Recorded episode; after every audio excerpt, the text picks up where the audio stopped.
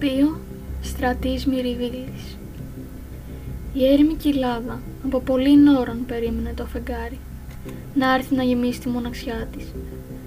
Ήταν μια κοιλάδα στενόμακρη και σπανή, κατοικημένη από ίσκιους χωρίς έκφραση, που σάλευαν μονότονα και νοθρά, σπρωγμένοι από το φως που τους ζωντάνευε τις σύντομες στιγμές που περνούσε πάνω από τούτο το βαθύ στενάδι. Από τη μία και από την άλλη έκλειναν τον ορίζοντα δύο αράδες σκυφτά χαμοβούνια, που σκουριασμένοι ασβεστόπετρα. Σαν γιγάντια προκατακλυσμικά πρόβατα με ακάθαρτο μαλλί, που πέτρωσαν και επέμειναν εκεί μαρμαρωμένα, το ένα πίσω απ' τ' άλλο, με τη μούρη κουμπισμένη στη γη. Κάποτε θα τρέχε εδώ νερό, και όλα τούτα θα παρηγοριούνταν, αποξεχασμένα να το βλέπουν να κινείται ολοζώντανο και να τραγουδά στο μαύρο στις κοιλάδες. Μπορεί κιόλας να φύτρωνε πλάι στο ρεύμα τρυφερή χλώη και τα πεινά λουλούδια με λογής χρώματα. Τώρα δεν απόμειναν παρά ένα στρώμα γάλαζοπα χαλίκια, που είχαν ξεχάσει πια το δροσερό χάιδι που τα στρογγύλευε χρόνια. Έτσι όλα περίμεναν από πολλήν ώρα το φεγγάρι. Και το φεγγάρι ήρθε. Στην αρχή ψήλωσε το χρυσό φρύδι του πίσω από το χαμοβούνι να γναντέψει τι γίνεται. Κατόπιν σιγά σιγά σερνάμενο να βγει στη ράχη. Στάθηκε μια στιγμή ακουμπισμένο εκεί. Κατόπιν αψήλωσε ανάλαφρα και σηκώθηκε μετέωρο λαμπρό. Όσα ψήλωνε κυνηγούσε τους ίσκιους που ζωντάνεψαν και έφυγαν τρομαγμένοι, ώσπου άδειασαν την κοιλάδα και στο τέλος γιάμισε φεγγάρι. Το κρύο φως έτρεχε από παντού, καταράχτησε από σιωπή. Χανόταν από τις άσπρες πλαγιές, δίχως αφρούς και παφλασμό, δίχως ήχο, παχύ και διάφανο σαν το λάδι. Έτσι σκέπασε κάτω από το χρυσό τέλμα του, το στενό κάμπο, τα αυγινά φαράγια, τις οξιές και τις λίγες ατροφικές πιπεριές που είχαν κρεμασμένα τα ανάρια μαλλιά τους στο μάκρος της σιδηροδρομικής γραμμής. Αυτές οι ράγες βγαίνανε, δίδυμη μονοτονία, πίσω από το πρώτο χαμοβούνι, σενότανε σε όλο το μάκρος μέσα στην κοιλάδα, ώσπου πήγαιναν και χάνονταν μέσα στο μαύρο στόμα του τούνελ που τις κατάπινε. Το φεγγάρι τις υπογράμμιζε σε μερικές μεριές ή τις γάνωνε με ψεύτικη επαργύρωση. Πήγαιναν ολοένα μαζί, ζυγαρωμένες σε μία πλάι στην άλλη και πάντα στην ίδια απόσταση. Φαίνονταν αποφασισμένες να παρασταίνουν αιώνια το αξίωμα των δύο παραλλήλων που δεν συναντιόνται, περιμένοντας με υπομονή ένα σιδηροδρομικό δυστύχημα για να διαψεύσουν τη γεωμετρία, σμίγοντας επιτέλους. Τώρα όλα αυτά κινητούσαν στο βυθό της φεγγαρολίμνης, βουλιαγμένος ονειρόκοσμος, όπου ένα μικρό, αόρατο έντομο βάλθηκε να τρίζει τα άιλητρά του κάτω από μια πέτρα. Ήταν μια πέτρα μικρή, ίσα με μια γροθιά. Μέσα στο φως της ημέρας θα ήταν γαλάζια, λουλακιά γαλάζια, με μια κόκκινη φλέβα στην καρδιά, ψήλη σε μια μεταξωτή τρίχα. Κανένα τριζόνι θα ήταν, που το ζούληξε θανάσιμα το μαλακό βάρος της φεγγαρίας και σιωπής και πήγε να την πριονίσει με το μικρούτσικο δοξάρι του.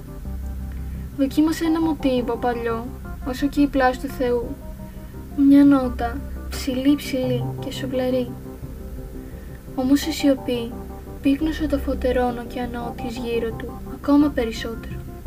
Τότε στο μαμούδι σταμάτησε το τρέμουλό του ένα-δυο φορές ταραγμένο.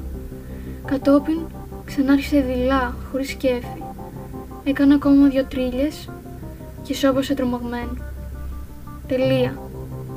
Έτσι η σιωπή ακούστηκε ολομόναχη, ολόκληρη, να κρατεί κάτω από τα μάγια της όλα τα πράγματα. Τίποτα δεν τολμούσε να αναπνεύσει, μην την ταράξει. Ξαφνικά, μια βίαιη ταραχή αίσθησε τον ακίνητον αέρα. Συντάραξε το λιματωμένο φεγγαρόφωτο ως το βυθό. Ένα βουερό κύμα από ήχο κυλιότανε και ερχόταν από μακριά. Βιαστικό κατρικυλούσε και ολοένα φούσκωνε και δυνάμωνε κατά δω, πίσω από τα γονατισμένα βουνά. Όλα τα πάντα τέντωσαν την προσοχή τους ως την οδύνη. Ήταν μια έντρομη ελπίδα του «Τι θα γίνει τώρα» του «Κάτι θα γίνει τώρα, κάτι θα τολμήσει να γίνει». Ένα ρίγος πέρασε πάνω από τις σιδερένιες ράγες και τότες όρμησε πίσω από το γύψινο χαμοβούνι το τρένο. Χύμιξε μέσα στην κοιλάδα, συγκράτη τέρας, οργισμένο από την φοβερή δύναμη που βόγκαγε κλεισμένη στα ατσαλένια σπλάχνα του και το έκανε να τρέμει σύγκρομο. Πυλαλούσε αγκομαχώντας πάνω στο σιδερένιο του δρόμου και με τα κυρτά μάτια του κοίταζε με λύσα όλο μπροστά του. Ήταν ένας δράκοντας που έφτιανε βραστός σάλιο. Ρουχιότανε και έτρεχε, ξεφυσούσε σπίθες και κόκκινες φλόγες από τα ρουθούνια και το σώμα του ήταν μακρύ, χωσμένος σε χοντρούς σπόνδυλους, σαν πελώριο προκατακλυσμιαίο έντομο. Η κοιλάδα συνταράχθηκε από τον αχώ και τον αντίλαλο. Το φεγγάρι βούλιαξε μέσα στους καπνούς, τα χαμοβούνια τρέμανε και οι άρρωστες φιλοσιές των παραταγμένων δέντρων σάλεψαν βία στο πέρασμά του. Πήγαν και ήρθανε με μια λεκνιστική κίνηση που κάνουν τα ενάλια φυτά, όταν ένα τέρας του βυθού περασεί σύριζα, σαρώνοντας με τις δυνατές φτερούγες το βαρύ νερό. Οι αδιανές λαγκαδιές ξαναβρήκαν τις χαμένες φωνές τους και άλλα άλλαξαν δοξαστικά πίσω από το τρένο που διάβαινε, τρέμοντας από δύναμη. Όμως εκεί στην άκρη ήταν πάντα διάπλατα ανοιχτό το μαύρο στόμα του τούνελ, που ούτε το φεγγάρι δεν τόλμησε να προχωρήσει εκεί μέσα. Αυτό, σιωπηλό πάντα, σκοτεινό, διάπλατα ανοιχτό, δεν περίμενε τίποτα άλλο παρά το τρένο. Το ρούφηξε, το κατάπιε και πάει. Την ώρα που χανόταν μέσα στο μαύρο καταπιώνα του, το τρένο πάτησε μια τσιριξιά τραγική. Ήταν ένας ολολιγμός, μακρύς, ξεσυρτός, που ολοένα δυνάτιζε και σκόρπιζε την φρίκη μέσα στην κοιλάδα. Τούτη τη φωνή τη φοβερή την ξανάσυρε κατόπι του όλη η κοιλάδα. Την πήρανε όλες οι λαγκαδιές και την ξανάπε η μία στην άλλη. Την αναστέναξαν όλα τα χαμοβούνια, ώσπου ξεψύχησε πολύ μακριά το μυρολόι τους. Έτσι όλα μπόρεσαν και κλάψανε τον δικό τους καημό με τούτο το ξένο θρήνο. Αυτό. Κατόπι όλα τα πάντα ξαναβούλιαξαν στη σιωπή και την ακινησία τους. Όλοι οι αχοί κατάκατσαν, όλες οι ελπίδες έσβησαν και το φεγγάρι απλώσε πάλι πάνω τους την ακίμαντη λίμνη της φωτερής του λάσπης.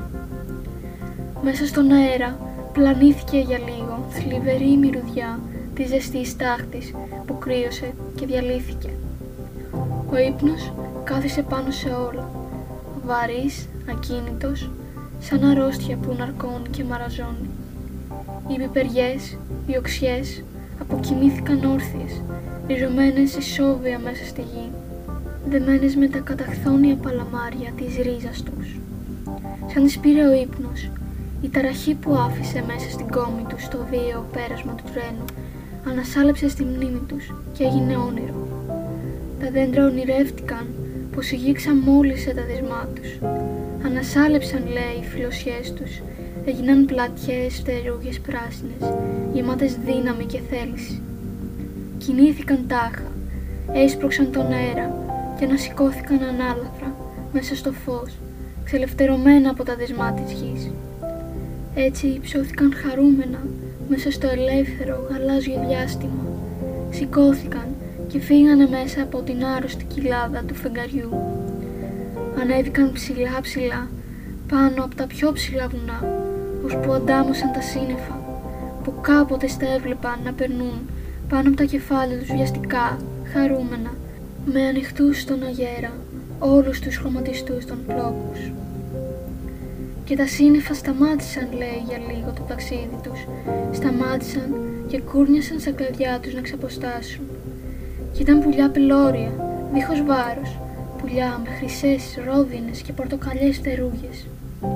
Ήτανε το όνειρο απ' την αλλοτινή θύμηση που είχε απομείνει μισόσβηστη μέσα στα χοντρά, στα βαριά, τα ριζωμένα κορμιά τους.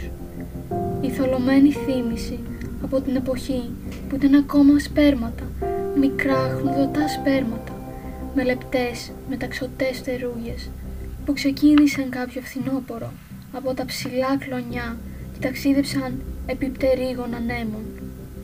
Πετούσαν από εδώ και από εκεί, ορμητικά, ερωτικά, ανήσυχα.